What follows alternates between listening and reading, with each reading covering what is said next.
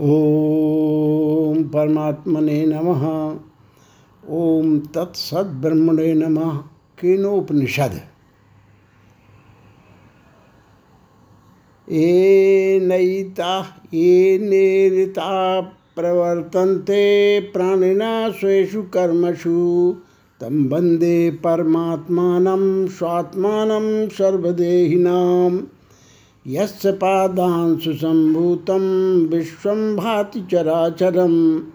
पूर्णानन्दं गुरुं वंदे तं पूर्णानन्दविग्रहं शान्तिपाठ ॐ आप्यायन्तु ममाङ्गानि वाक्प्राणश्चक्षु श्रोत्रमथो बलमिन्द्रिय, मल बलमिन्द्रियाणि च सर्वाणि सर्वं ब्रह्मोपनिषदं माह, माहं ब्रह्म निरकुर्या, मा मा ब्रह्म निराकरोद, निराकरण, मस्तो निराकरणं मेस्तु, तदात्मनि निरते यः उपनिषत्सु, धर्मास्ते मयि सन्तु ते मयि सन्तु ओम शांति शांति शांति मेरे अंग पुष्ट हों।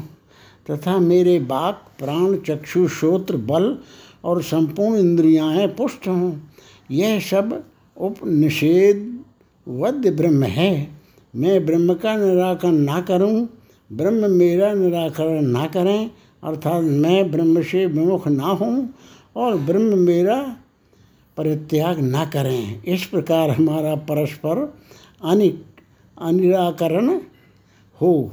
अनिराकरण हो उपनिषदों में जो धर्म हैं, वे आत्मा, आत्मज्ञान में लगे हुए मुझमें हों। वे मुझमें हों, त्रिविध ताप की शांति हो। प्रथम खंड, संबंध भाष्य पदभाष्य केनेषितं विद्यात्योपनिषद परब्रह्मविषया वक्तव्या इति नवम न स्वाध्याय स्वाध्यायस्य आरंभा अवकेनोपनिषद इत्यादि परब्रह्म विषयक उपनिषद कहनी है। इसलिए इस नवम अध्याय का आरंभ किया जाता है। इससे पूर्व संपूर्ण कर्मों के प्रतिपादन की सम्यक रूप से समाप्ति की गई है। तथा समस्त कर्मों के आश्रयभूत प्राण की उपासना एवं कर्म की अंगभूत शामोपासना का वर्णन किया गया है। वाक्यभाष इससे पूर्व ग्रंथ में कर्मों के आश्रयभूत प्राण विज्ञान तथा अनेक प्रकार के कर्म का निरूपण समाप्त हुआ, जिनके विकल्प और समुच्चय के अनुष्ठान से दक्षिण और उत्तर मार्गों द्वारा क्रमशः आवृत्ति, आवागमन और अनावृत्ति क्रम मुक्ति हुआ करती है। इसके आगे देवता ज्ञान और कर्मों के समुच्चय का निष्काम भाव से अनुष्ठान करने से जिसने अपना चित्त शुद्ध कर लिया है, जिसका आत्मज्ञान का प्रतिबंध रूप दोष नष्ट हो गया है, जो द्वैत विषय में दोष देखने लगा है तथा संपूर्ण उसके पश्चात गायत्र साम विषयक विचार और शिष्य परंपरा रूप वंश के वर्णन में समाप्त होने वाले कार्य का वर्णन किया गया है। ऊपर बतलाया हुआ यह संपूर्ण कर्म और ज्ञान सम्यक प्रकार से संपादन किए जाने पर निष्काम मुमुक्षु की तो चित्त शुद्धि के कारण होते हैं तथा ज्ञान रहित सकाम साधक के केवल स्रोत और स्मार्थ कर्म दक्षिण बाह्य विषयों का तत्व ज्ञान लेने के कारण जो संसार के बीज स्वरूप अज्ञान का उच्छेद करना चाहता है, उस आत्म तत्व के जिज्ञासु को आत्मस्वरूप के तत्व का ज्ञान कराने के लिए केनेशितम आदि मंत्र से यह नवा अध्याय आरंभ किया जाता है।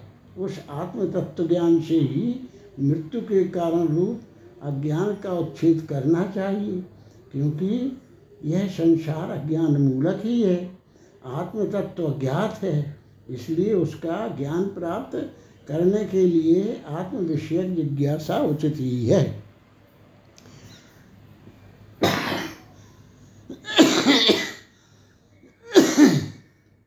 कर्म कांड में आत्म तत्व का निरूपण नहीं किया गया, क्योंकि यह है, उसका विरोधी है। इस विशेष रूप से जानने योग्य आत्म तत्व का कर्म कांड में विवेचन नहीं किया जाता। मार्ग की प्रति प्राप्ति और पुनरावर्तन के हेतु होते हैं।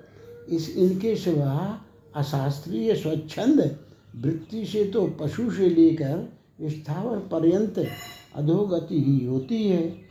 ये स्वच्छंद प्रवृत्ति वाले जीव उत्तरायण और दक्षिणायन, इन दोनों में से किसी मार्ग से नहीं जाते। वे निरंतर आवर्तन करने वाले क्षुद्र जीव होते हैं। उनका जन्म लो और मरो, यह तीसरा स्थान मार्ग है।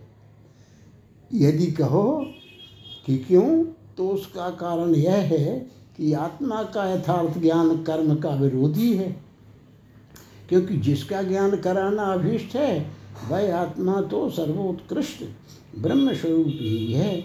जैसा कि तुम उसी को ब्रह्म जानो, जिस इस देश काल, कालावच्छिन्न वस्तु की लोक उपासना करता है, वह ब्रह्म नहीं है। इस श्रुति से सिद्ध होता है कि जो पुरुष स्वराज्य पर अभिषिक्त होकर ब्रह्म भाव को प्राप्त हो गया है वह किसी के भी सामने झुकने की इच्छा नहीं करता। अतः जिसने यह जान लिया कि मैं ब्रह्म हूँ, उससे कर्म नहीं कराया जा सकता। अपने आत्मा को आप्त काम ब्रह्म मानने वाला पुरुष किसी भी प्रवृत्ति को प्रयोजन गति नहीं देखता और कोई भी प्रवृत्ति बिना प्रयोजन के हो नहीं सकती अतः कर्म से।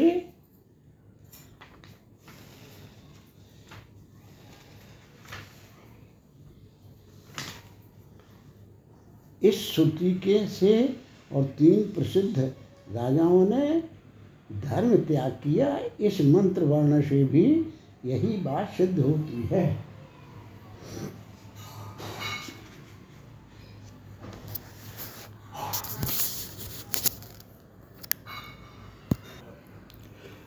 जो इस जन्म और पूर्व जन्म में किए हुए कर्मों के संस्कार विशेष से उद्भूत, बाह्य एवं अनित्य साध्य साधन के संबंध से विरक्त हो गया है, उस विशुद्ध चित्त निष्काम पुरुष को ही प्रत्यगात्म विषयक जिज्ञासा हो सकती है। यही बात केनोपनिषदम, केनो केनोषितम इत्यादि प्रश्नोत्तर रूपा श्रुति द्वारा दिखलाई जाती है। कठोपनिषद में तो कहा है, ज्ञान का विरोध है ही। इसलिए कर्मकांड में आत्मज्ञान का उल्लेख नहीं किया है। अर्थात जिज्ञासा, अर्थात विज्ञान विशेष के संबंध में ही होती है।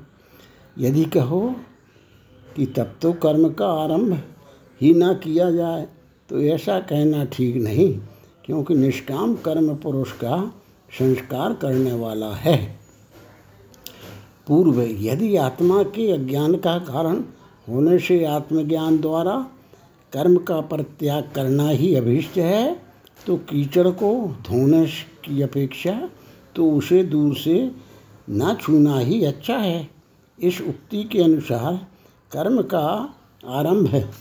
न स्वयंभू परमात्मा ने इंद्रियों को बहिर्मुख करके हिंसित कर दिया है। इसलिए इंद्रियाँ बाहर की ओर ही देखती हैं, अंतरात्मा को नहीं देखती। किसी किसी बुद्धिमान ने ही अमृत की इच्छा करते हुए अपनी इंद्रियों को रोक कर प्रत्यगात्मा का साक्षात्कार किया है। इत्यादि तथा अथर्ववेदी मुंडक उपनिषद में भी कहा है। ब्रह्मनिष्ठ पुरुष द्वारा, कर्म द्वारा प्राप्त होने वाले लोगों की परीक्षा कर वैराग्य को प्राप्त हो जाए, क्योंकि कृत कर्म के करना ही उत्तम है, क्योंकि वह अल्प फल वाला और अधिक परिश्रम वाला है तथा तथा आत्यंतिक कल्याण तत्व विज्ञान से ही होता है। सिद्धांति ठीक है, परंतु यह अविद्या मूलक कर्म जो भोगों की कामना करता है तथा इस प्रकार जो कामना करने वाला है, इत्यादि श्रुतियों के अनुसार सकाम पुरुष के लिए ही अल्प फलत्वादि दोषों से युक्त तथा बंधनकारक है। निष्काम पुरुष के लिए नहीं, उसके लिए तो वो कर्म अपने निवर्तक निष्पन्न करने वाले और आश्रयभूत, प्राणों के, विज्ञान के सहित संस्कार यही कारण होते हैं। द्वारा आकृत नित्य स्वरूप मोक्ष प्राप्त नहीं हो सकता। उसका विशेष ज्ञान प्राप्त करने के लिए तो उस जिज्ञासु को हाथ में संधा लेकर श्रोत्रिय और ब्रह्मनिष्ठ गुरु के ही पास जाना चाहिए इत्यादि। केवल इस प्रकार से ही विरक्त पुरुष को प्रत्यगात्म विषयक विज्ञान के श्रवण, मनन और साक्षात्कार की क्षमता हो सकती है और किसी तरह नहीं। इस प्रत्यगात्मा के ब्रह्मत्व विज्ञान से ही कामना और कर्म की प्रवृत्ति का कारण तथा संसार का बीजभूत अज्ञान पूर्णतया। देवयाजी श्रेष्ठ है या आत्मयाजी? इस प्रकार आरंभ करके बाद स्नेह श्रुति में कहा है कि आत्मयाजी अपने संस्कार के लिए ही यह समझकर कर्म करता है इससे मेरे इस अंग का संस्कार होगा। यह शरीर महायज्ञ और यज्ञों द्वारा ब्रह्म ज्ञान की प्राप्ति के योग्य किया जाता है।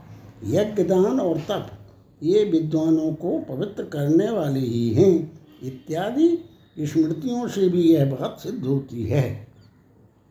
अकेला या कर्म के साथ, कर्म के साथ मिला हुआ होने पर भी प्राणादि विज्ञान सकाम पुरुष के लिए तो प्राणत्व प्राप्ति का ही कारण होता है। किंतु निष्काम पुरुष के निवृत्त निवृत्त होता है। जैसा कि उस अवस्था में एकत्व देखने वाले पुरुष को क्या मोह है और क्या शोक हो सकता है, इत्यादि मंत्र वर्ण तथा आत्मज्ञानी शोक को पार कर जाता है। उस परावर को देख लेने पर उसकी हृदय ग्रंथि टूट जाती है, सारे संदेह नष्ट हो जाते हैं और समस्त कर्म क्षीण हो जाते हैं। इत्यादि श्रुतियों से सिद्ध होता है। पूर्व, यह बात तो कर्म सहज ज्ञान से भी सिद्ध हो सकती है। ना लिए वह दर्पण के मार्जन के समान आत्मज्ञान के प्रतिबंधों, बंधकों का निवर्तक होता है। हाँ जिसे आत्मज्ञान प्राप्त हो गया है, उसके लिए निष्प्रयोजन होने के कारण कर्म के आरंभ की अपेक्षा नहीं है, जैसा कि जीव कर्म से बंधता है और आत्मज्ञान से मुक्त हो जाता है। इसीलिए पारदर्शी यतिजन कर्म नहीं करते। पूर्व काल में कर्म मार्ग और संन्यास दो मार्ग हैं। थे, उनमें संन्यास ही उत्कृष्ट था। किन्हीं ने त्याग से अमृत प्राप्त किया तथा इसके सिवा और कोई मार्ग नहीं है, इत्यादि श्रुतियों से भी सिद्ध होता है। सिद्धांति, नहीं, क्योंकि वात्सलेह बृहदारण्यक श्रुति में उस कर्म सहित ज्ञान को अन्य फल का कारण बतलाया है। मुझे स्थिति प्राप्त हो। इस प्रकार आरंभ करके बाद स्नेह श्रुति में यह लोक पुत्र द्वारा प्राप्त किया जा सकता है और किसी कर्म से नहीं, कर्म से पितृलोक मिलता है और विद्या उपासना से देवलोक। इस प्रकार उसे आत्मा से भिन्न लोकत्रय का ही कारण बतलाया है। युक्ति से भी कर्म ज्ञान के साक्षात साधन नहीं है। कर्म तो चित्त शुद्धि के द्वारा ज्ञान के साधन है। अमृतत्व की प्राप्ति तो ज्ञान से ही होती है। जैसा कि ज्ञान से अमृतत्व ही प्राप्त कर लेता है। विद्या से अमृत को पा लेता है। इत्यादि श्रुति स्मृतियों से प्रमाणित होता है। जो मनुष्य नदी के पार पहुँच गया है, वह अपने अभीष्ट स्थान पर जाने के लिए स्वतंत्रता प्राप्त होने पर भी नौका को ना छोड़े, ऐसा कभी नहीं होता। जो वस्तु स्वतः सिद्ध है, उसे कोई भी पुरुष साधनों से सिद्ध नहीं करना चाहता। आत्मा भी स्वभाव सिद्ध है और इसीलिए वह प्राप्त करने की इच्छा वहाँ हाँ उस वृद्धारण्यकोपनिषद में ही संन्यास ग्रहण करने में यह हेतु बतलाया है। इस प्रजा को लेकर क्या करेंगे? जिन हमें ही यह आत्मलोक ही अभीष्ट है, उस हेतु का अभिप्राय इस प्रकार है। मनुष्य लोक पितृलोक और देवलोक। इन तीनों, तीन लोकों के साधन अनात्म लोकों की प्राप्ति के हेतुभूत प्रजा कर्म और कर्म सहित ज्ञान से हमें क्या करना है? क्योंकि हम लोगों को जिन्हें की स्वाभाविक, अजन्मा, अजर, अमर, अभय और जो कर्म से घटता बढ़ता नहीं है, वह नित्य करने योग्य नहीं है, क्योंकि आत्मस्वरूप होने के कारण वह नित्य प्राप्ति ही है। इसी प्रकार उसका विकार भी इष्ट नहीं है, क्योंकि आत्मा होने के साथ ही वह नित्य अभिकारी अभिषय तथा अमूर्त भी है। इसके सिवा श्रुति से आत्मा कर्म से बढ़ता नहीं इत्यादि और स्मृति से भी यह आत्मा अनिवार्य अभिकारी कहा जाता है, इत्यादि कहा गया है। शुद्ध और पाप रहित इत्यादि श्रुतियों से प्रकट होता है कि आत्मा का संस्कार करना भी अभीष्ट नहीं है। इसके सिवा अपने से अभिन्न होने के कारण भी वह संस्कारी नहीं है, क्योंकि संस्कार अन्य वस्तु के लोक ही इष्ट है। साधन द्वारा प्राप्त होने वाला अनित्य लोक त्रय तो इष्ट है है नहीं। और वह आत्मलोक तो नित्य होने के कारण अविद्या निवृत्ति के सिवा अन्य किसी भी साधन से प्राप्त होने योग्य है नहीं। अतः हमको आत्मा और ब्रह्म के एकत्व ज्ञान पूर्वक सब प्रकार की योजनाओं का त्याग ही करना चाहिए। इसके सिवा आत्मा और ब्रह्म के एकत्व ज्ञान का कर्म के साथ साथ होने में विरोध भी है, जिसमें कर्ता कर्मादि कारक और स्वर्गादि फल का भेद स्वीकार किया गया है। उस कर्म के साथ संपूर्ण भेद दृष्टि से रहित ब्रह्म और आत्मा की एकता के ज्ञान का रहना संगत नहीं है, क्योंकि ब्रह्म ज्ञान तो वस्तु प्रधान होने के कारण पुरुषकर्ता के अधीन नहीं है। अतः इस केनो केनेशितम इत्यादि द्वारा अन्न का ही हुआ करता है। आत्मा से भिन्न कोई क्रिया भी नहीं है और स्वयं आत्मा के योग से ही आत्मा के संस्कार की इच्छा कोई न को करेगा। एक वस्तु का दूसरी वस्तु पर आधान करना अथवा एक वस्तु को दूसरी वस्तु का प्राप्त होने का होना नित्य नहीं हो। श्रुति के द्वारा यह दृष्ट और अदृष्ट बाह्य साधन एवं साध्यों से विरक्त हुए पुरुष की ही प्रत्यगात्म विषयक ब्रह्म जिज्ञासा दिखलाई जाती है। शिष्य और आचार्य के प्रश्नोत्तर रूप से यह कथन वस्तु का सुगमता से ज्ञान कराने में कारण है, क्योंकि यह विषय सूक्ष्म है। इसके सिवा केवल तर्क द्वारा इसकी अगम्यता भी दिखलाई गई है। यह बुद्धि तर्क द्वारा प्राप्त होना योग्य नहीं है। इस श्रुति से भी यही बात सिद्ध होती है। अतः आचार्यवान पुरुष ब्रह्म को जानता है। आचार्य से प्राप्त हुई विद्या ही उत्कृष्टता को प्राप्त होती है। होती है सकता है, और मोक्ष की नित्यता ही इष्ट है।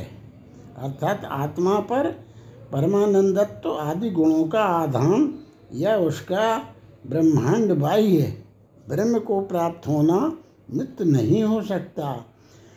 और मोक्ष की नित्यता ही इष्ट है। इसलिए जिसे आत्मज्ञान हो गया है, उसके लिए कर्म का आरंभ नहीं बन सकता। अतः जिसकी बाह्य बुद्धि निवृत्त हो गई है, उसे आत्म तत्व का ज्ञान कराने के लिए कीने शीतम इत्यादि उपनिषद आरंभ की जाती है।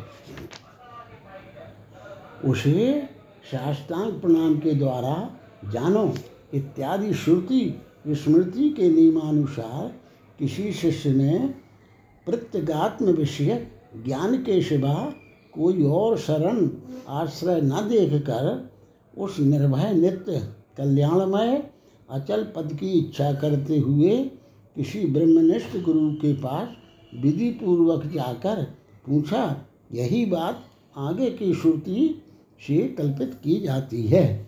प्रेरक विषय ज्ञान।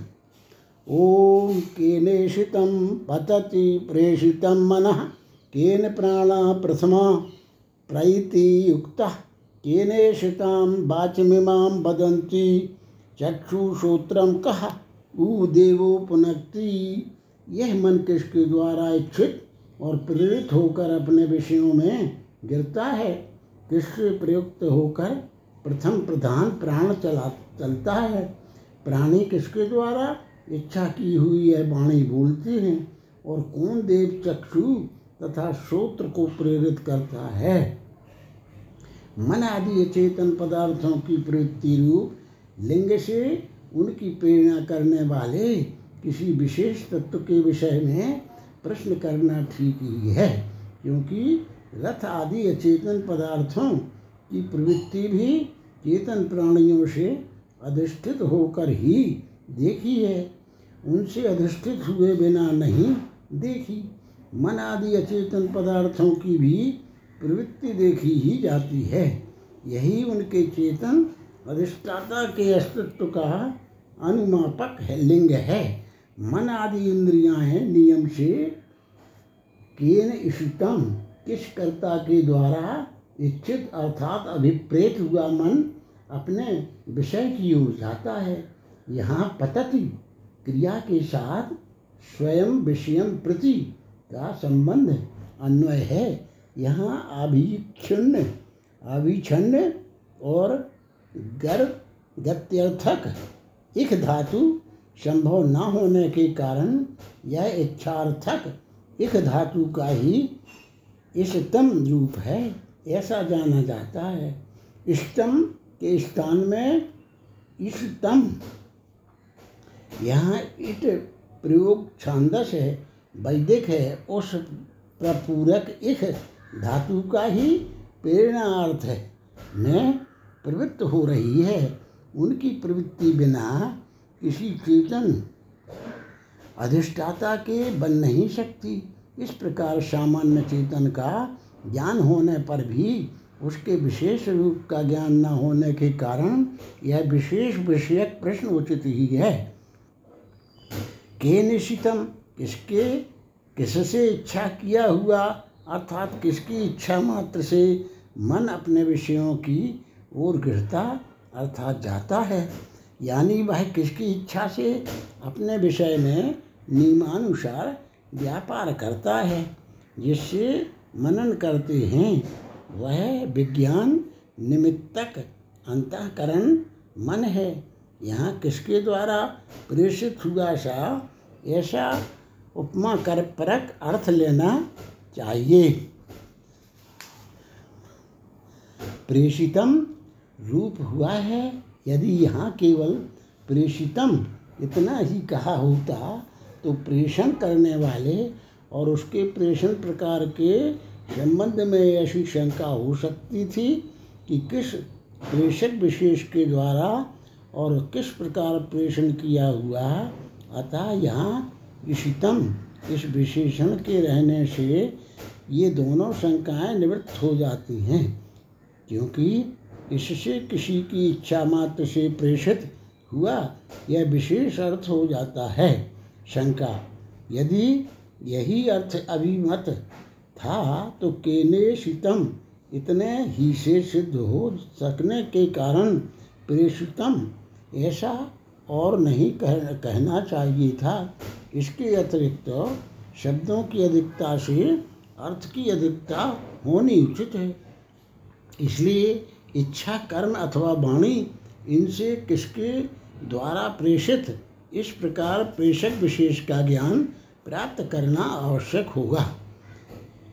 इशित और प्रेषित शब्दों के मुख्य अर्थ यहाँ के लिए संभव नहीं है। क्योंकि आत्मा, मन आदि को विषयों की ओर इस प्रकार नहीं भेजता, जैसे गुरु नहीं, समाधान नहीं प्रश्न की सामर्थ्य से यह बात प्रतीत होती है। क्योंकि इससे यह निश्चय होता है कि जो पुरुष देहादि संघात रूप अनित कर्म और कार्य के विरक्त से विरक्त हो गया है और इनसे पृथक कूटस्थ नित्य वस्तु को जानने की इच्छा करने वाला है। वही यह बात पूछ रहा है, अन्यथा इच्छा, बाक और कर्म के द्वारा तो इस देहादि संघात का प्रेरकत्व प्रसिद्धि है। अर्थात इच्छा वाणी और कर्म के द्वारा यह देहादि संघात मन को प्रेरित किया करता है। इस बात को तो सभी जानते हैं, अतः यह प्रश्न निरर्थक ही हो जाता है। किंतु इस प्रकार भी प्रेषित शब्द का अर्थ तो प्रदर्शित हुआ ही है।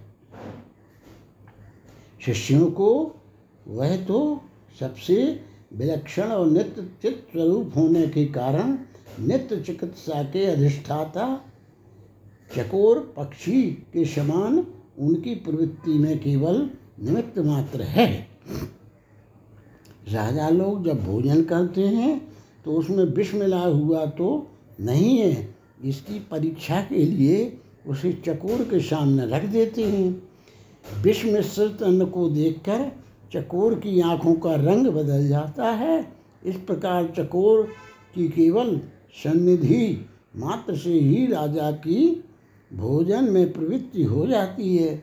इसके लिए उसे और कुछ नहीं करना पड़ता है। समाधान नहीं, यह प्रश्न किसी संशयालु का है। इसी से प्रेषित शब्द का अर्थ विशेष उत्पन्न हो सकता है। अर्थात जिसे ऐसा संदेह है कि यह प्रेरक भाव सर्वप्रसिद्ध भूत और इंद्रियों के संघात रूप देह में है, अथवा उस संघात से भिन्न किसी स्वतंत्र वस्तु में ही केवल इच्छा मात्र से मन आदि को प्रेरक प्रेरकता है। इस प्रकार इस अभिप्राय को प्रदर्शित करने के लिए ही किसके द्वारा इच्छित और प्रेषित किया हुआ मन अपने विषय की ओर जाता है, ऐसे दो विशेषण ठीक हो सकते हैं। यदि कहो कि यह बात तो प्रसिद्ध ही है कि मन स्वतंत्र है और वह स्वयं ही अपने विषयों की ओर जाता है। फिर उसके विषय में यह प्रश्न कैसे बन सकता है? तो इसके उत्तर में हमारा कहना है कि यदि मन प्रवृत्ति यहाँ प्रकरण वश प्राण शब्द से नाशिका में होने वाला वायु समझना चाहिए। चलन क्रिया प्राण निमित्तक होने से प्राण को प्रधान माना गया है। निवृत्ति में स्वतंत्र होता तो सभी को अनिष्ट चिंतन होना ही नहीं चाहिए था, किंतु मन जानबूझकर भी अनर्थ चिंतन करता है और रोके जाने पर भी अत्यंत दुखमय कार्य में प्रवृत्त हो, रोके जाने पर भी अत्यंत दुखमय कार्य में भी प्रवृत्त हो ही जाता है। अतः ये शीतम इत्यादि प्रश्न उचित ही है। किसके द्वारा? नियुक्त, यानी प्रेरित हुआ। प्राण अपने व्यापार में प्रवृत्त होता है। प्रथम, यह प्राण का विशेषण हो सकता है, क्योंकि समस्त इंद्रियों की प्रवृत्तियाँ प्राण पूर्वक ही होती हैं। इंद्रियों की स्वतः प्रवृत्ति तो केवल विषयों का प्रकाशन मात्र ही है। मन आदि में चलन क्रिया तो प्राण ही की है, इसलिए प्राण की प्रधानता है। वह प्राण किससे युक्त अर्थात प्रेरित होकर गमन करता यानी चलता है। वाणी का भाषण भी किस निमित्त से होता है? प्राणियों के नेत्र और सूत्रों को प्रेरित करने वाला कौन देव है? अर्थात जो चेतन तत्व इंद्रियों का अधिष्ठाता है, वह किन विशेषणों से युक्त है? लौकिक पुरुष किसके द्वारा इच्छित यह शब्द रूपा वाणी बोलते हैं तथा कौन देव देव द्योतनवान, प्रकाशमान, व्यक्ति, चक्षु एवं श्रोत्रिंद्रियों को अपने अपने व्यापार में नियुक्त, प्रेरित करता है। इस प्रकार पूछने वाले योग्य शिष्य से गुरु ने कहा तू जो पूछता है वह मन आदि इंद्रिय समूह को अपने विषयों की ओर प्रेरित करने वाला कौन देव है और वह उन्हें किस प्रकार प्रेरित करता है?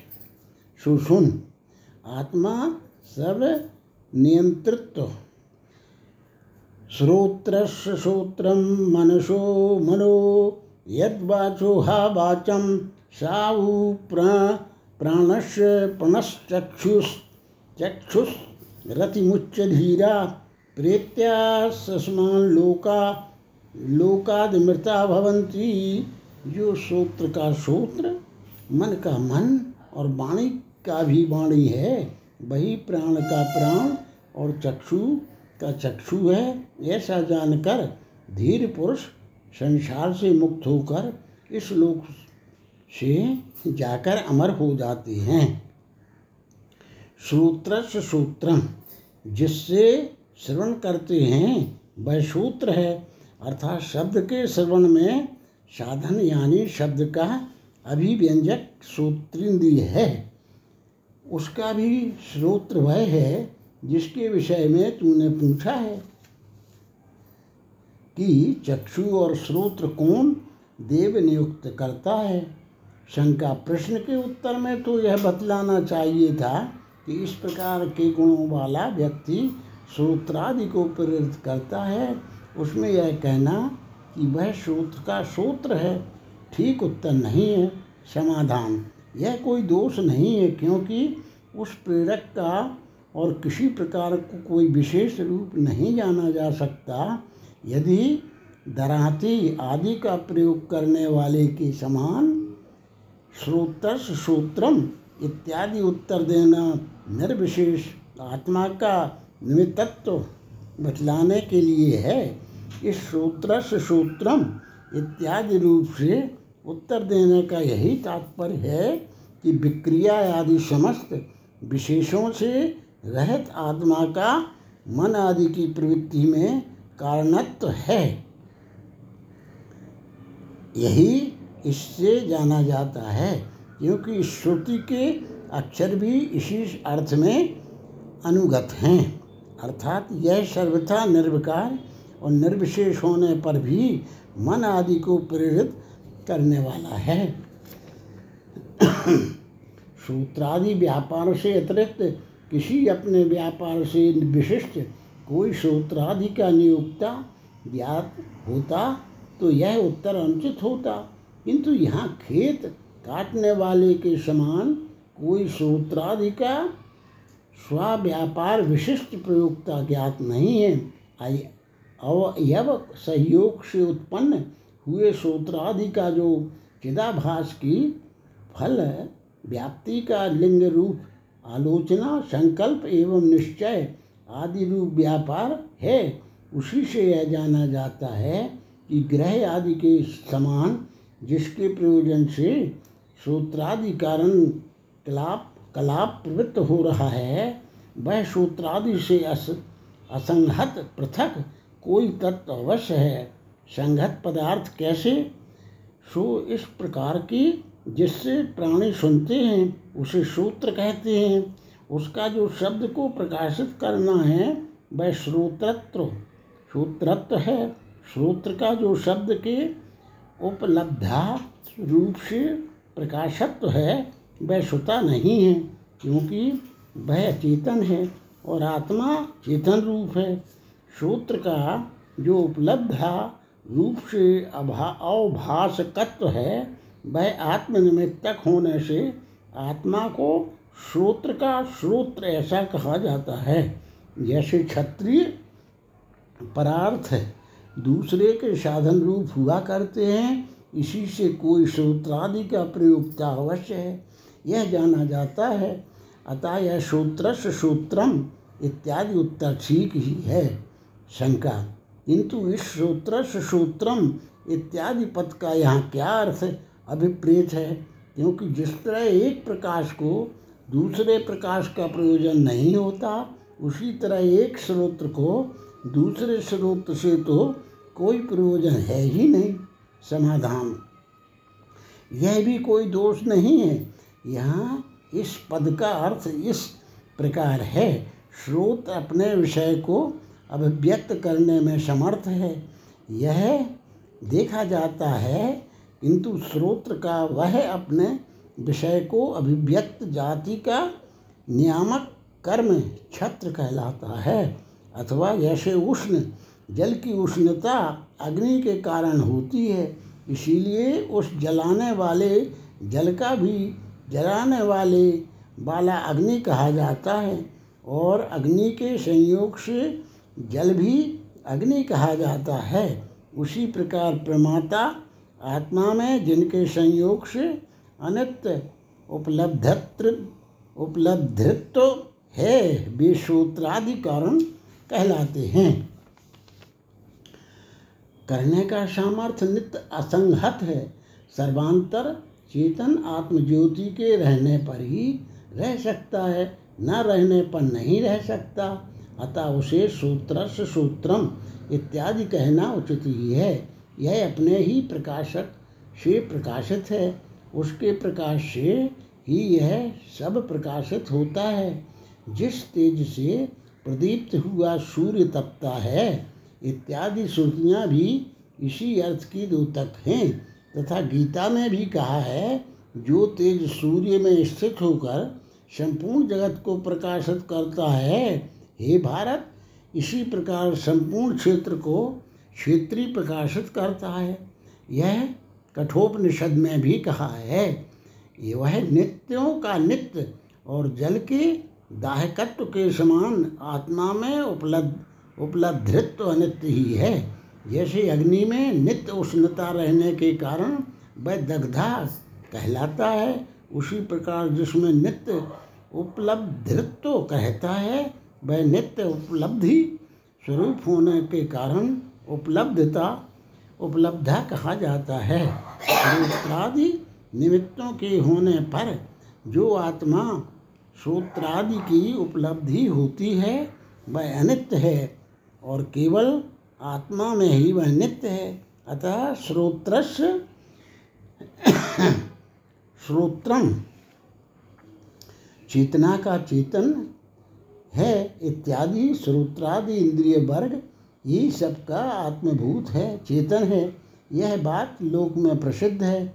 उस भ्रांति का इस पद के निराकरण निराकरण किया जाता है। अतः श्रोत्रादि का भी सूत्रादि अर्थात उनकी सामर्थ्य का निमित्त भूत ऐसा कोई पदार्थ है जो आत्मवेदताओं की बुद्धि का विषय सबसे अंतरतम कूटस्थ, अजन्मा, अजर, अमर और अभय रूप है। इस प्रकार यह उत्तर और शब्दार्थ ठीक ही है।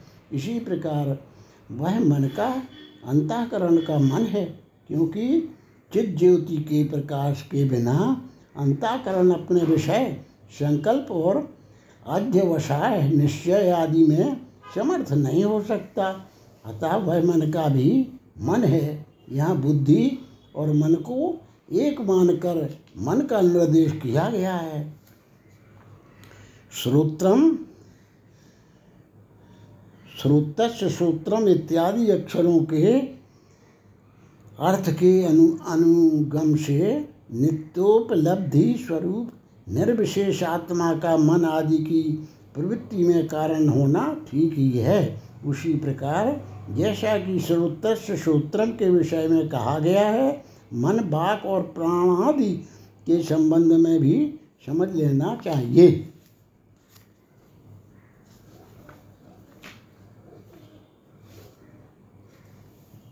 शंका, परंतु यहाँ सूत्रादि इंद्रियों के प्रसंग में ग्रहण को ही ग्रहण करना युक्त युक्त है, प्राण को नहीं। समाधान यह ठीक है, किंतु श्रुति प्राण को ग्रहण करने से ही ग्रहण का भी ग्रहण किया किया मानती है।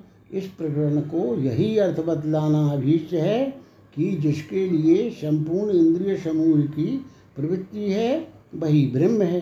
तथा वह ब्रह्म चक्षु चक्षु का चक्षु है। रूप को प्रकाशित करने वाले चक्षु इंद्रिय में जो रूप को ग्रहण करने की सामर्थ्य है, वह आत्म चैतन्य से अधिष्ठित होने के कारण ही है, इसलिए वह चक्षु का चक्षु है। कर्ता को अपने पूछे हुए पदार्थ को जानने की इच्छा हुआ ही करती है, इसलिए तथा अमृता भवंती अमर हो जाते हैं। ऐसी यह जो श्रोत्रादि की उपलब्धि का निमित्त भूत तथा श्रोत्र का श्रोत्र इत्यादि लक्षणों वाला नित्योपलब्धि स्वरूप निर्विशेष आत्मतत्व है, उसे जानकर अज्ञान के कारण आरोपित बुद्धि आदि लक्षणों वाले फलश्रुति होने के कारण भी उपर्युक्त श्रोत्रादि के श्रोत्रादि रूप ब्रह्म को जानकर इस प्रकार यहाँ ज्ञातवा क्रिया का अध्याहार किया जाता है। क्योंकि अमृत की प्राप्ति ज्ञान से ही होती है। जैसा कि ब्रह्म को जानकर मुक्त हो जाता है, इस उक्ति की सामर्थ्य से सिद्ध होता है। जीव श्रोत्रादि करण कलाप को त्याग कर क्षेत्रादि श्रोत्रादि में ही आत्मभाव करके उनकी उपाधि से युक्त होकर जन्मता मरता और संसार को प्राप्त होता है। अतः श्रोत्रादि का श्रोत्रादि रूप ब्रह्म ही आत्मा है, ऐसा जानकर और अतिमोचन करके अर्थात श्रोत्रादि में आत्मभाव त्याग कर धीर पुरुष प्रेत संसार से छूटकर उससे मुक्त होकर धीर बुद्धिमान लोग इस लोक से जाकर अर्थात इस शरीर से पृथक होकर दूसरे शरीर का अनुसंधान न करने के कारण अन्य कोई प्रयोजन न रहने से अमृत हो जाते हैं। अज्ञान के रहने तक ही कर्म दूसरे शरीर की खोज किया करते हैं। आत्मज्ञान हो जाने पर तो संपूर्ण कर्मों के आरंभक, अर्थात पुत्र, मित्र, कलत्र और बंधुओं में हमता, ममता के व्यवहार रूप इस लोक के विलग होकर, यानी संपूर्ण योजनाओं से मुक्त होकर अमृत अमरण धर्मा हो जाते हैं। जो लोग सूत्रादि में आत्मभाव का त्याग करते हैं, वे धीर यानी बुद्धिमान होते हैं, क्योंकि विशिष्ट बुद्धिमत्व के बिना सूत्रादि में आत्मभाव का त्याग नहीं किया जा सकता। कर्म से, प्रजा से अथवा धन से नहीं, किन्हीं किन्हीं ने केवल त्याग से ही अमृत लाभ किया है। स्वयंभू ने इंद्रियों को बहिर्मुख करके हिंसित कर दिया है। इसलिए जीव बाह्य वस्तुओं को ही देखता है, अपने अंतरात्मा को नहीं देखता। कोई बुद्धिमान पुरुष अमृत की इच्छा से इंद्रियों को रोक कर अपने प्रत्यगात्मा को देखता है। जिस समय इसके हृदय की कामनाएँ छूट जाती हैं, इस अवस्था में वह ब्रह्म को प्राप्त कर लेता है। इत्यादि श्रुतियों से भी यही सिद्ध होता है। अज्ञान से विपरीत ज्ञान रूप अग्नि द्वारा कर्मों के दग्ध हो जाने पर फिर प्रारब्ध निशेष हो जाने के कारण वे अमृत हो, अमृत ही हो जाते हैं। अनादि संसार परंपरा से मैं शरीर हूँ, ऐसे अध्यास के कारण पुनः पुनः शरीर प्राप्ति रूप परंपरा का विच्छेद ना हो ऐसा अनुसंधान करते रहने के कारण अपने ऊपर आरोपित अथवा ईष्णा त्याग तो अतिमुच्च इस पद से ही सिद्ध हो जाता है। अतः असमान लोकात प्रेत का यह भाव समझना चाहिए कि इस शरीर से अलग होकर, यानी मरकर अमर हो जाते हैं, क्योंकि ब्रह्म सूत्र का भी श्रोत्रादि रूप है। इसलिए आत्मा का अज्ञेयत्व और अनिर्वचनीयत्व। न तत्र चक्षुर्गच्छति, न वाग्गच्छति, नो मनो, न विद्मो, न बीजानीमो यथै तदनु शिष्यादन्न एव देव तद विदिता दथो अविता अविदिता दधि इति शुश्रूम पूर्वेशां ये नमस्तद वया ब्याज चक्षिरे वहाँ उस ब्रह्म तक नेत्र इंद्रिय नहीं जाती, वाणी नहीं जाती, मन नहीं जाता। अतः जिस प्रकार शिष्य को इस ब्रह्म का उपदेश करना चाहिए, वह हम नहीं जानते, वह हमारी समझ में नहीं आता। वह विदित से अन्य ही है, तथा अविदित से भी परे है। ऐसा हमने पूर्व पुरुषों से सुना है, जिन्होंने हमारे प्रति उसका आख्यान किया है। वहाँ उस ब्रह्म में नेत्र इंद्रिय नहीं जाती, क्योंकि अपने ही में अपनी गति होनी असंभव है, और न वाणी की हुई अज्ञान रूप मृत्यु का वियोग होने से पूर्व भी नित्य आत्मस्वरूप होने के कारण यद्यपि अमृत ही रहते हैं, तथापि अमर होते हैं ऐसा उपचार से कहा जाता है।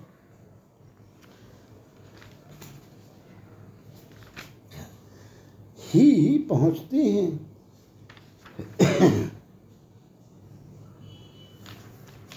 जिस समय वाणी से उच्चारण किया हुआ शब्द अपने वाच्य को प्रकाशित करता है, उस समय ही अपने वाच्य तक वाणी पहुँचती है। ऐसा कहा जाता है, किंतु ब्रह्म तो शब्द और उसका व्यवहार करने वाले इंद्रिय का आत्मा है। अतः वाणी वहाँ उसी प्रकार नहीं पहुँच सकती, जैसे कि अग्निदाहक और प्रकाशक होने पर भी अपने को न जलाता है और न प्रकाशित ही करता है और न मन ही वहाँ तक जाता है। मन भी अन्य पदार्थों का संकल्प और निश्चय करने वाला होता हुआ भी अपना संकल्प या निश्चय नहीं करता। क्योंकि ब्रह्म यद्यपि आचार्य ने तत्व का निरूपण कर दिया तो भी न समझने के कारण शिष्य के पुनः प्रश्न करने में वहाँ एक नेत्रिंद्रिय नहीं जाती। इत्यादि कारण है, अर्थात श्रोत्रस श्रोत्रम इत्यादि श्रुति से आत्म तत्व का निरूपण कर दिए जाने पर भी आत्म तत्व अत्यंत सूक्ष्म होने के कारण समझ में न आने से शिष्य को जो पुनः पूछने की इच्छा हुई, उसका कारण न तत्र चक्षुर्गछति इत्यादि श्रुति से बतलाया गया है। उसका भी आत्मा है, इंद्रिय और मन से ही वस्तु का ज्ञान हुआ करता है। उनका अविषय होने के कारण हम यह नहीं जानते कि वह ब्रह्म ऐसा है। अतः जिस प्रकार से इस ब्रह्म का अनुशासन शिष्य के प्रति उपदेश किया जाए यह हम नहीं जानते। ऐसा इसका अभिप्राय है। जो वस्तु इंद्रियों का विषय होती है, उसी का जाति, गुण और क्रिया रूप विशेषणों द्वारा दूसरे को उपदेश किया जा सकता है। किंतु ब्रह्म, उन जाति आदि विशेषणों वाला नहीं है। अतः शिष्यों को उपदेश द्वारा उसकी प्रतीति कराना बहुत श्रोत्रादि के आत्मतत्व स्वरूप उस आत्मतत्व के विषय में चक्षु आदि इंद्रियाएँ ज्ञान उत्पन्न नहीं कर सकती। क्योंकि यहाँ बाक और चक्षु सभी इंद्रियों का उपलक्षण करने के लिए हैं। इस पर संदेह होता है। तो फिर सुखादि के समान उसका अंतःकरण से ग्रहण हो सकता होगा। इस पर कहते हैं कि मन भी उपासक नहीं पहुँचता। मन भी उस तक नहीं पहुँच, पहुँचता वह सुखादि के समान मन का भी विषय नहीं है, क्योंकि वह इंद्रियों का अविषय है।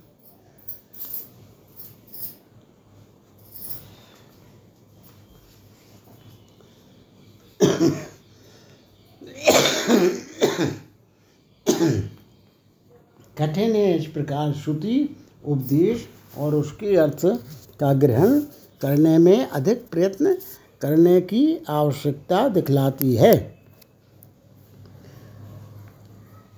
पूर्वोक्त श्रुति के ना विदमो न विजानीमो यथई तदनुशिष्यात। इस वाक्य से उपदेश के प्रकार का अत्यंत निषेध प्राप्त होने पर उसका यह बात कहा जाता है। यह ठीक है कि प्रत्यक्षादि प्रमाणों से परमात्मा की प्रतीति नहीं कराई जा सकती, किंतु शास्त्र से तो यह ब्रह्म है।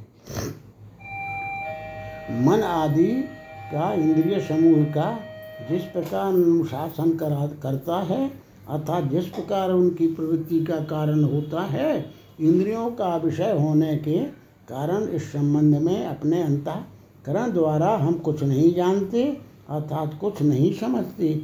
अथवा शिष्य के यह कहने पर कि सूत्रादि के सूत्रादि रूप ब्रह्म को विशेष रूप से दिखलाओ, आचार्य कहते हैं कि उसे दिखाया नहीं जा सकता। क्यों? क्योंकि उस तक नेत्र नहीं पहुँच सकते। इत्यादि प्रकार से सबका आशय पूर्ववत समझना चाहिए। यहाँ यथई तदनु शिष्यात इस वाक्य का विशेष तात्पर्य है, अर्थात जिस किसी अन्य विधि से कोई अन्य गुरु अपने, अन्य गुरु अपने उसकी प्रतीत कराई कराई ही जा सकती है। अतः उसके उपदेश के लिए शास्त्र प्रमाण देते हैं। वह विदित से अन्य ही है और अविदित से भी परे है। यहाँ जिस प्रकार प्रकरण प्राप्त सूत्रादि के सूत्रादि और उनके अभिषय ब्रह्म का उल्लेख किया गया है। शिष्यों को इसका अनुशासन प्रतिपादन कर सकता है, ये वह हम नहीं जानते। परंतु मुझे तो किसी भी तरह ब्रह्म का बोध करा, ही दीजिए। शिष्य के ऐसा कहने पर आचार्य कहते हैं, वह ब्रह्म जाने हुए से अन्य है, तथा बिना जाने से भी परे है। न जाने और न जाने हुए से भिन्न होना यही उपदेश है कि परंपरा है। इसके सिवा जो कोई भी उसको जानने वाला है, वह स्वयं वही है, क्योंकि ब्रह्म सर्वात्मक है। अतः सबके आत्मा रूप उस ज्ञाता के सिवा अन्य ज्ञाता का अभाव होने के कारण वह जितना कुछ जाना जाता है, उससे भिन्न है। जैसा कि मंत्र वर्ण भी कहता है, वह संपूर्ण ज्ञेय को जानता है, तथा उसका ज्ञाता और कोई नहीं है। तथा बाज शनि श्रुति में कहा गया है, अरे, उस विज्ञाता को किसने जाने? इसके सिवा व्यक्त को ही विदित कहा गया है। उससे भिन्न, यानी अव्यक्त।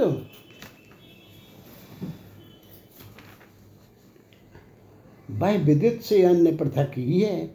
वेदन क्रिया से अत्यंत व्याप्त अर्थात वेदन क्रिया की कर्मभूत, जो कुछ नाम रूपात्मक वस्तु कहीं कहीं ना कहीं किसी न किसी को ज्ञात है, उसी को विदित कहते हैं।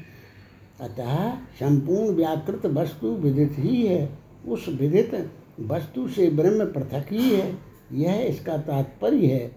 यही इस अन्य देव विदित, विदितात का तात्पर्य है। जो विदित अर्थात व्यक्त होता है, वह दूसरे का विषय होने के कारण अल्प और सविरोध होता है। ऐसा होने से अनित्य होता है। अतः अनेक होने के कारण अशुद्ध भी होता है। इसीलिए सिद्ध हुआ भी हुआ कि ब्रह्म उससे भिन्न प्रकार का ही है। पूर्व तो फिर ब्रह्म अज्ञात हुआ, सिद्धांति नहीं, क्योंकि उसे विज्ञान ज्ञात होने की अपेक्षा नहीं है। जो वस्तु अज्ञात होती है, उसके विज्ञान की अपेक्षा हुआ करती है। अज्ञात वस्तु को जानने के लिए ही संपूर्ण लोगों की प्रवृत्ति है, किंतु ब्रह्म को अपने विज्ञान की अपेक्षा नहीं है। क्योंकि, क्यों, क्योंकि वह विज्ञान स्वरूप ही है। जिसका जो स्वरूप होता है, वह उसी की दूसरे से अपेक्षा नहीं रखता। और अपने से तो अपेक्षा हुआ ही नहीं करती। क्योंकि अपना आप तो सिद्ध तो फिर ब्रह्म अज्ञात है, ऐसा प्राप्त होने पर कहते हैं कि वह अविदित, विदित से विपरीत व्याकृत पदार्थों की बीजभूत अविद्या रूप अव्याकृत से भी अधि है। अधि का अर्थ ऊपर होता है, परंतु लक्षणा से इसका अर्थ अन्य करना चाहिए। प्राप्त होने के कारण अपेक्षा से रहत ही है। दीपक अपने स्वरूप की अभिव्यक्ति के लिए अपने से अथवा किसी अन्य से प्रकाशांतर की अपेक्षा नहीं रखता। इस प्रकार जो अपेक्षा नहीं रखता, वह स्वतः सिद्ध ही है। दीपक प्रकाशमान स्वरूप ही है। अतः अपने स्वरूप की अभिव्यक्ति के लिए यदि वह प्रकाशांतर की अपेक्षा करे तो व्यर्थ ही होगा, क्योंकि प्रकाश में कोई विशेषता नहीं हुआ करती।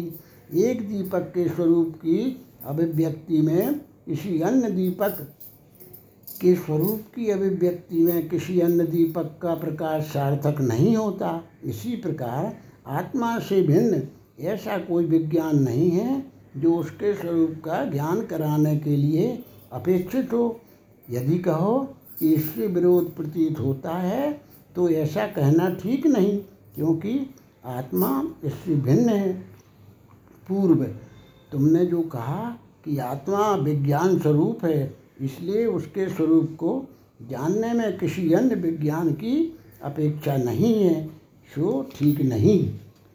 क्योंकि जो वस्तु जिससे अधि अधि ऊपर होती है, वह उससे अन्य हुआ करती है, यह प्रसिद्धि है। जो वस्तु विदित होती है, वह अल्प मरणशील एवं दुखमयी होती है। इसलिए वह हे त्याज है, उस ब्रह्म उस विदित वस्तु से भिन्न है, क्योंकि आत्मा में भी विपरीत ज्ञान और सम्यक ज्ञान होता देखा देखा ही जाता है। जैसा कि मैं आत्मा को नहीं जानता, इत्यादि कथन से तथा तू वह ब्रह्म है, आत्मा को ही जान, जाना, उस, इस आत्मा को निश्चय पूर्वक जानकर आदि श्रुतियों से सिद्ध होता है, श्रुतियों में आत्मा के ज्ञान के लिए सर्वत्र ही विज्ञानांतर की अपेक्षा देखी जाती है। इसलिए उपर्युक्त कथन का प्रत्यक्ष ही श्रुति से विरोध है। सिद्धांति ऐसा कहना ठीक नहीं, क्योंकि बुद्धि आदि कार्य और करण के संघात में जो अभिमान है उसकी परंपरा का विच्छेद ना होना ही जिसका लक्षण है। नित्य चित्त स्वरूप आत्मा ही जिसका अंतरिक्षार है और जिसमें अनित्य विज्ञान का अवभास हुआ करता है, वह अविवेकात्मक, चिदाभास, प्रधान तथा चक्षु आदि कर्णों वाला आत्मा जीवात्मा शुद्ध चेतन से भिन्न ही है। बौद्ध प्रतीतियों का ऐसा कहने से उसका अहेयत्व अहेयत्व बतलाया गया है तथा वह अविदित से भी ऊपर है। ऐसा कहने पर उसका अनुपादेयत्व प्रतिपादन किया गया है। किसी कार्य के लिए ही किसी अन्य पुरुष द्वारा एक अन्य कारण यानी साधन को ग्रहण किया जाता है। अतः वेत्ता आत्मा को किसी अन्य प्रयोजन के लिए कोई अन्य साधन उपादेय नहीं है। इस प्रकार वह विदित और अविदित दोनों से भिन्न है। इस कथन द्वारा हे और उपादेय का प्रतिषेध कर दिया जाने से ये वस्तु अपने आत्मा से आविर्भाव, तिरुभाव उसका धर्म है। अतः उससे अपने उस धर्म के कारण वह उससे पृथक दिखलाई भी देता है। किंतु वह शुद्ध चेतन तो आत्मा सर्वांतर है। ऐसा बतलाने वाली श्रुति के अनुसार अंताकरण, यानी मन का भी मन है, उस अंतर्गत नित्य विज्ञान स्वरूप, आकाश के समान अविचल और अंतर, गर्भभूत, चिदात्मा से ब्रह्म और विलक्षण, अनित्य विज्ञानवान, विज्ञानात्मा ही, आविर्भाव, तिरुभाव, धर्म वाले विज्ञानाभास रूप अनित्य, प्रत्ययों के कारण, लौकिक पुरुषों द्वारा आत्मा सुखी दुखी है, ऐसा माना जाता है। जैसे ज्वालाओं के कारण अग्नि अभिन्न सिद्ध होने के कारण शिष्य की ब्रह्म विषयक जिज्ञासा पूर्ण हो जाती है, क्योंकि अपने आत्मा से भिन्न किसी और वस्तु का विदित और अविदित दोनों से भिन्न होना संभव नहीं है, अतः आत्मा ही ब्रह्म है। यह इस वाक्य का अर्थ है, यही बात, यह आत्मा ब्रह्म है, जो आत्मा पाप से रहित है। अतः वह नित्य विज्ञान स्वरूप आत्मा से भिन्न है। उसी में विज्ञान की अपेक्षा तथा विपरीत ज्ञानत्व की संभावना है। नित्य विज्ञान स्वरूप चिदात्मा में नहीं। पूर्व ऐसा मानने से तो तत्वमसी वह वह ब्रह्म तू है, यह उपदेश भी नहीं बन सकता। और न अपने आत्मा को ही जाना कि मैं ब्रह्म हूँ, इत्यादि वाक्य ही सार्थक हो सकते हैं, क्योंकि ब्रह्म तो नित्यबोध स्वरूप है। सूर्य दूसरे से प्रकाशित कभी नहीं हो सकता, इसलिए आत्मा के विषय में ज्ञान का उपदेश करना व्यर्थ ही होगा। सिद्धांति, ऐसी बात नहीं है क्योंकि वह उपदेश लोगों द्वारा किए हुए अध्यारोप की निवृत्ति के लिए है। लोगों ने आत्मतत्व के अज्ञान वश उस नित्य विज्ञान स्वरूप सर्वात्मा पर बुद्धि आदि अनित्य धर्मों का आरोप किया हुआ है। उसकी निवृत्ति के लिए ही जो साक्षात आरोप अपरोक्ष रूप से ब्रह्म ही है, जो आत्मा सर्वांतर है इत्यादि अन्य श्रुतियों से भी प्रमाणित होती है। उस ज्ञान स्वरूप के ज्ञान का उपदेश किया जाता है। तथा उस बोध स्वरूप में बोध और अबोध समीचीन भी हैं, क्योंकि जैसे अग्नि के कारण जल में उष्णता रहती है तथा सूर्य के कारण दिन में और रात हुआ करते हैं, वैसे ही उनका कारण भी अन्य आरोपित धर्म ही है। उष्णता और प्रकाश ये अग्नि और सूर्य के तो नित्य धर्म हैं, किंतु लोक में अन्यत्र अपने भाव और अभाव के कारण वे अनित्य वत उपचरित होते हैं। जैसे अग्नि जला देगा, सूर्य प्रकाशित करेगा, इत्यादि वाक्यों में वैसे ही आत्मा के विषय में समझना चाहिए। इस प्रकार लोक का जो सुख दुख एवं बंध मोक्ष अध्यारोप है, उसकी अपेक्षा से ही तत्वमसी आत्मान मेवा वेद इत्यादि श्रुतियाँ आत्मज्ञान के उद्देश्य केवल अध्यारोप की निवृत्ति के लिए ही हैं। जिस प्रकार यह सूर्य अपने आप को प्रकाशित करता है, इस वाक्य से प्रकाश स्वरूप सूर्य में प्रकाश कर्तृत्व का उल्लेख किया जाता है। उसी प्रकार नित्य बोध स्वरूप आत्मा में भी ज्ञान और अज्ञान का कर्तृत्व माना गया है। इस प्रकार सर्वात्मा सर्वविशेष रहत चिन्मात्र ज्योति स्वरूप, वस्तु का ब्रह्मत्व प्रतिपादन करने वाले वाक्यार्थ इसलिए वह अविदित अज्ञात से भी अन्य है। यहाँ अधि शब्द अन्य अर्थ में होता है। वह उससे अन्य ही हुआ करता है, क्योंकि उस शब्द की शक्ति से यही बोध होता है कि जिस प्रकार सेवक आदि से ऊपर राजा, जिस प्रकार सेवक के ऊपर होने के कारण राजा उससे भिन्न है, उसी प्रकार अविदित से ऊपर होने के कारण आत्मा उससे भिन्न है। अव्यक्त ही अवधित है उससे यह आत्मा पृथक है, यही इसका तात्पर्य है। विदित और अविदित, यानी व्यक्त और अव्यक्त ही क्रमशः कार्य तथा कारण भाव से माने गए हैं, उनसे भिन्न। वह ब्रह्म है जो संपूर्ण विशेषणों से रहित विज्ञान स्वरूप है। यह इस समस्त वाक्य समुदाय का तात्पर्य है। अतः आत्मस्वरूप होने के कारण वह त्याग या ग्राही भी नहीं है। अन्य वस्तु हुई, किसी अन्य की त्याज्य या ग्राह्य हुआ करती है, स्वयं आप ही अपनी भी कोई भी वस्तु है या उपादेय नहीं होती।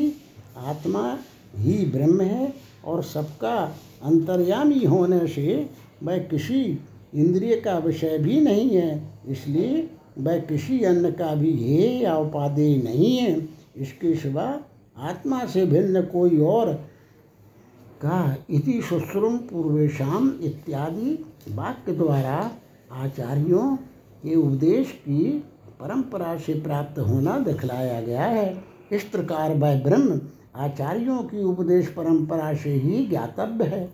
तर्क से अथवा प्रवचन मेधा बहुश्रुत तप एवं यज्ञादि से नहीं, ऐसा हमने पूर्ववर्ती आचार्यों का वचन सुना है।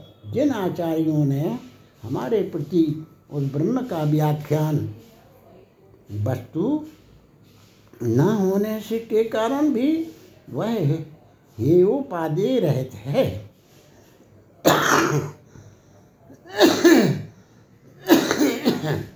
इति सत्सुश्रुम पूर्वेशम यह हमने पूर्व आचार्यों के मुँह से सुना है। ऐसा कहकर यह दिखलाते हैं कि यह परंपरागत शास्त्र का उपदेश है। हमसे शास्त्रीय मत का व्याख्यान किया था, यह उनकी स्वतंत्र कल्पना नहीं है। ऐसा कहकर जो उन आचार्यों की अस्वतंत्रता दिखलाई है, वह तर्क का प्रतिषेध करने के लिए है, जिन्होंने हमसे उस ब्रह्म का वर्णन किया था। अर्थात उन्होंने ब्रह्म का प्रतिपादन करने वाले नित्य आगम का ही व्याख्यान करके बतलाया था। अपनी बुद्धि से ही प्रकट हुए, तर्क द्वारा नहीं कहा। इस प्रकार ज्ञान की स्तुति के लिए शास्त्र परंपरा का अवच्छेद दिखलाया है, क्योंकि तर्क से अनवस्थित और भ्रमपूर्ण भी होता है।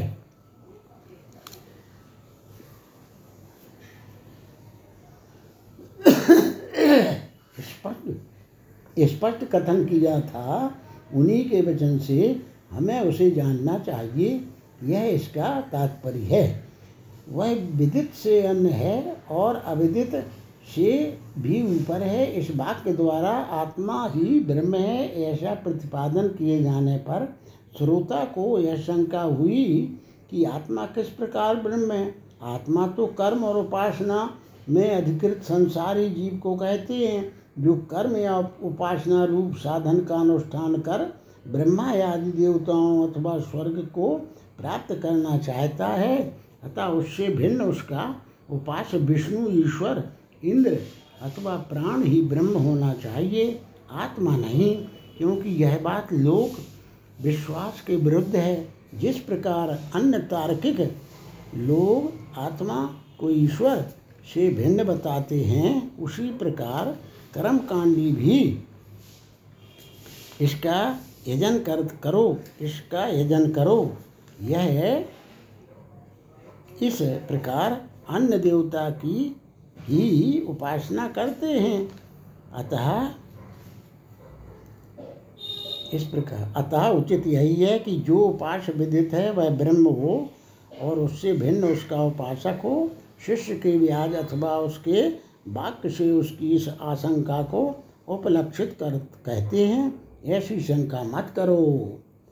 ब्रह्म बागादि से अतीत और अनुपाश्य है। यद वाचानभ्युदितं येन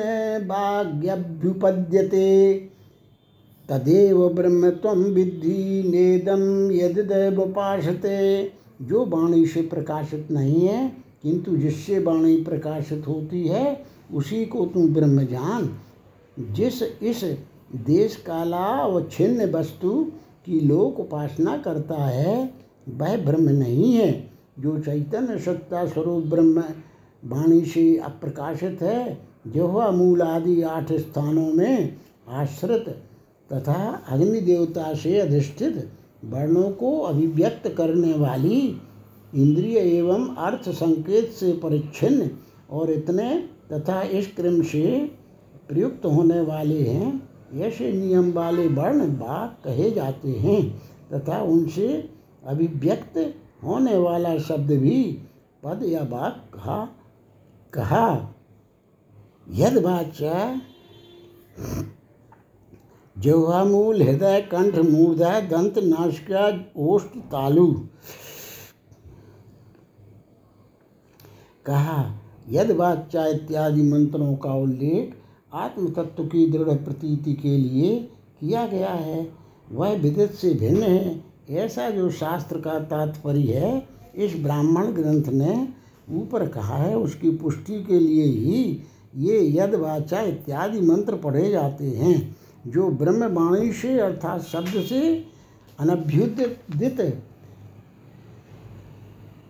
जाता है। श्रुति कहती है कि आकार ही संपूर्ण वाक है और यह वाक आकार प्रधान ओंकार से उपलक्षित स्फोटक, स्फोट नामक चित शक्ति।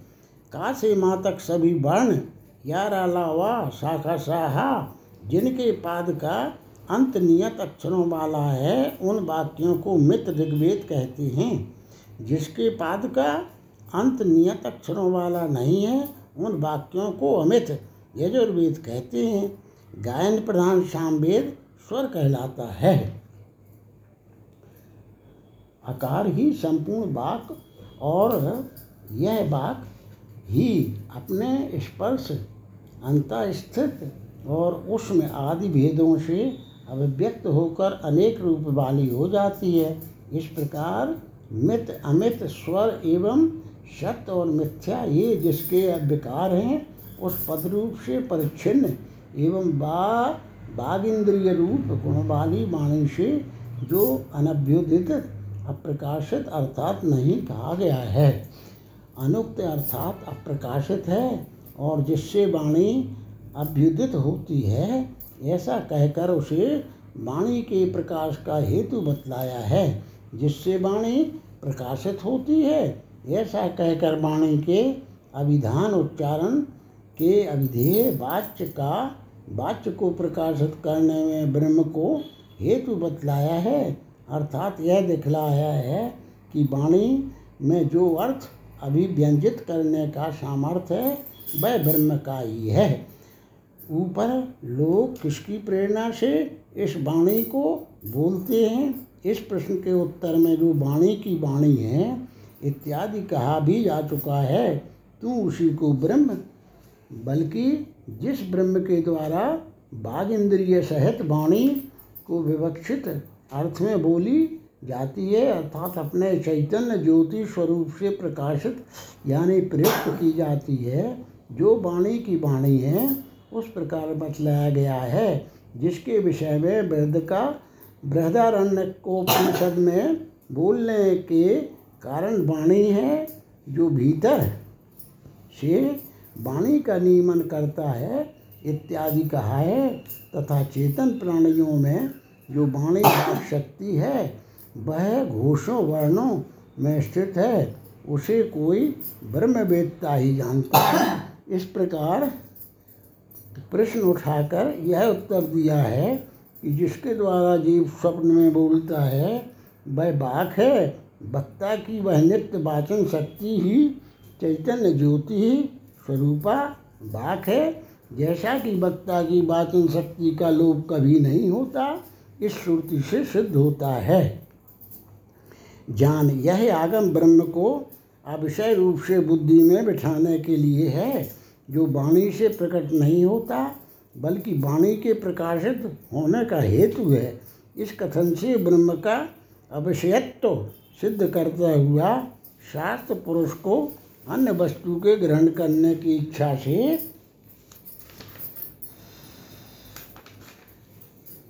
उस आत्म स्वरूप को तू बृहत होने के कारण ब्रह्म यानी भूमा संज्ञक सर्वोत्कृष्ट ब्रह्मज्ञान, जिन वाक्य आदि उपाधियों के कारण वाणी की वाणी चक्षु का चक्षु, श्रोत्र का श्रोत्र, मन का मन, कर्ता, भोक्ता, विज्ञाता, नियंता शासनकर्ता तथा ब्रह्म, विज्ञान और आनंद स्वरूप है, इत्यादि प्रकार के व्यवहार। उस अव्यवहार्य निर्विशेष सर्वोत्कृष्ट सम स्वरूप ब्रह्म में प्रवृत्त होते हैं। उन सब उपाधियों का बात कर सकने, कर अपने निर्विशेष आत्मा को ही ब्रह्मजान यही एव शब्द का अर्थ है। जिस इस उपाधि विशिष्ट आत्मा, अनात्मा ईश्वर आदि की उपासना ध्यान करते हैं, वो यह ब्रह्म नहीं है, उसी को तू ब्रह्म जान। इतना कह देने पर भी अनात्म वस्तु में ब्रह्म भावना का निवृत्त करके अपने आत्मस्वरूप में ही जोड़ता है और उसी को तू ब्रह्म जान। इस बात के द्वारा वह उसे अन्य प्रयत्न से उपरत करता है। तथा नेदम यदि उपासते इस कथन से भी ब्रह्म का उपास्यत्व निषेध करने के कारण वह अन्य सब ओर से उसे निवृत्त करता है। निषेध हो ही जाता। पुनः यह ब्रह्म नहीं है। इस वाक्य के द्वारा जो अनात्मा का अब्रह्मत्व प्रतिपादन किया है, वह आत्मा में ही ब्रह्म बुद्धि का नियमन करने के लिए अथवा अन्य उपास्य देवताओं में ब्रह्म बुद्धि की निवृत्ति करने के लिए है। यन्मनसा न मनुते ये नाहुर्मनो मतम, तदेव ब्रह्मत्वं विद्धि नेदम यदिदयमुपासते जो मन से मनन नहीं किया जाता, बल्कि जिससे मन मनन किया हुआ कहा जाता है, उसी को तुम ब्रह्म जान जिस इस देश काला और छिन्न, वस्तु की लोग उपासना करता है, वह ब्रह्म नहीं है, जिसका मन के द्वारा मनन नहीं किया जाता। मन और बुद्धि के एकत्र रूप से यह मन शब्द से अंताकरण का ग्रहण किया जाता है। जिसके द्वारा मनन करते हैं, उसे मन कहते हैं। वह समस्त इंद्रियों के विषयों में व्यापक होने के कारण संपूर्ण इंद्रियों के लिए समान है। काम, संकल्प, संशय, श्रद्धा, अश्रद्धा, धैर्य, अधैर्य, लज्जा, बुद्धि और भय, ये सब मन ही हैं। यन मनसा इति इत्यादि श्रुतियों का तात्पर्य समान है। इस श्रुति के अनुसार मन काम आदि वृत्तियों वाला उस मन के द्वारा यह लोक जिस मन के प्रकाशक चैतन्य ज्योति का मनन संकल्प अथवा निश्चय नहीं कर सकता, क्योंकि मन का प्रकाशक होने के कारण वह तो उसका नियामक है। आत्मा सब विषयों के प्रति प्रत्येक रूप आंतरिक ही है, अतः उसमें मन प्रवृत्त नहीं हो सकता। अपने भीतर स्थित चैतन्य ज्योति से प्रकाशित हुए मन में ही मनन करने का सामर्थ्य है, उसके द्वारा वृत्ति युक्त हुए मन को ब्रह्मवेत्ता लोग जिस ब्रह्म के द्वारा मत विषीकृत अर्थात व्याप्त कर बतलाते हैं, उस मन के प्रत्यय चेतयिता आत्मा को ही तू ब्रह्म जान। निधन इत्यादि वाक्य की व्याख्या द्वारा व्याख्या पूर्वत समझनी चाहिए। मन मनन किया जाता है, अर्थात जिस नित्य विज्ञान स्वरूप ब्रह्म द्वारा मन भी विषय किया जाता है जो सब इंद्रियों का लोक यक्षुषा न पश्यति, येन चक्षुगंसी पश्यति, तदेव ब्रह्मत्वं विद्धि नेदम यदमुपासते जिसे कोई नेत्र से नहीं देखता, बल्कि जिसकी सहायता से नेत्र अपने विषयों को देखते हैं, उसी को तुम ब्रह्म जान। जिस इस देश कालावच्छिन्न वस्तु की लोक उपासना करता है, वह ब्रह्म नहीं है। लोग जिसे अंताकरण की वृत्ति से युक्त नेत्र द्वारा नहीं देखता, अर्थात विषय नहीं करता, किंतु जिस चैतन्य आत्मा ज्योति के द्वारा चक्षुओं अर्थात अंतकरण की वृत्तियों के भेद से विभिन्न हुई नेन्द्रिय की वृत्तियों को देखता है, विषय करता, यानी व्याप्त करता है, उसी को तू ब्रह्मजान इत्यादि पूर्वत समझना चाहिए। श्रोत्रेर्न शृणोति येन श्रोत्रमिदग्वं श्रुतम, तदेव ब्रह्म तम विद्धि। नेदम यदमुपासते जिसे कोई कान से नहीं सुनता, बल्कि जिससे वह श्रोत्र इंद्रिय सुनी जाती है, उसी को तुम ब्रह्म जान। जिस इस देश कालावच्छिन्न धात वस्तु की लोक उपासना करता है, वह ब्रह्म नहीं है।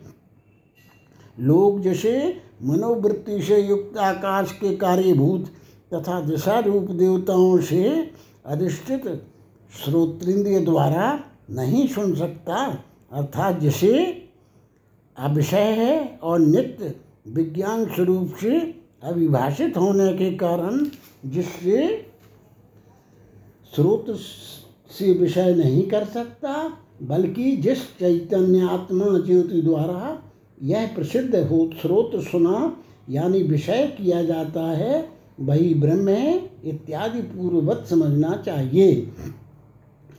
यत् प्राणे न प्राणति, येन प्राणा प्रणीयते, तदेव ब्रह्मत्व विद्धि नेदम यदमुपासते जो नाश का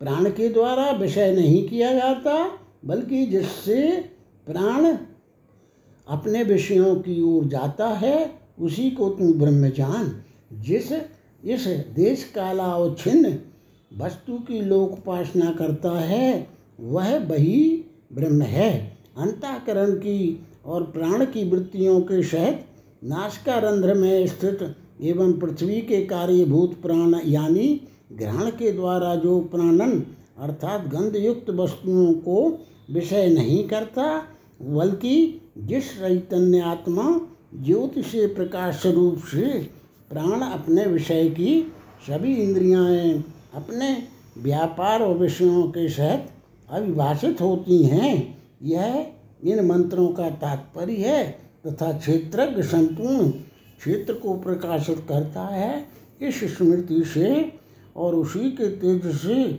यह सब प्रकाशित है। इस ओर प्रवृत्त किया जाता है वही ब्रह्म है इत्यादि शेष सब अर्थ पहले ही के समान हैं। अथर्वणी श्रुति से यह भी प्रमाणित होता है कि ये न प्राण। इस श्रुति का यह तात्पर्य है कि क्रिया शक्ति भी आत्मविज्ञान के कारण ही प्रवृत्त होती है।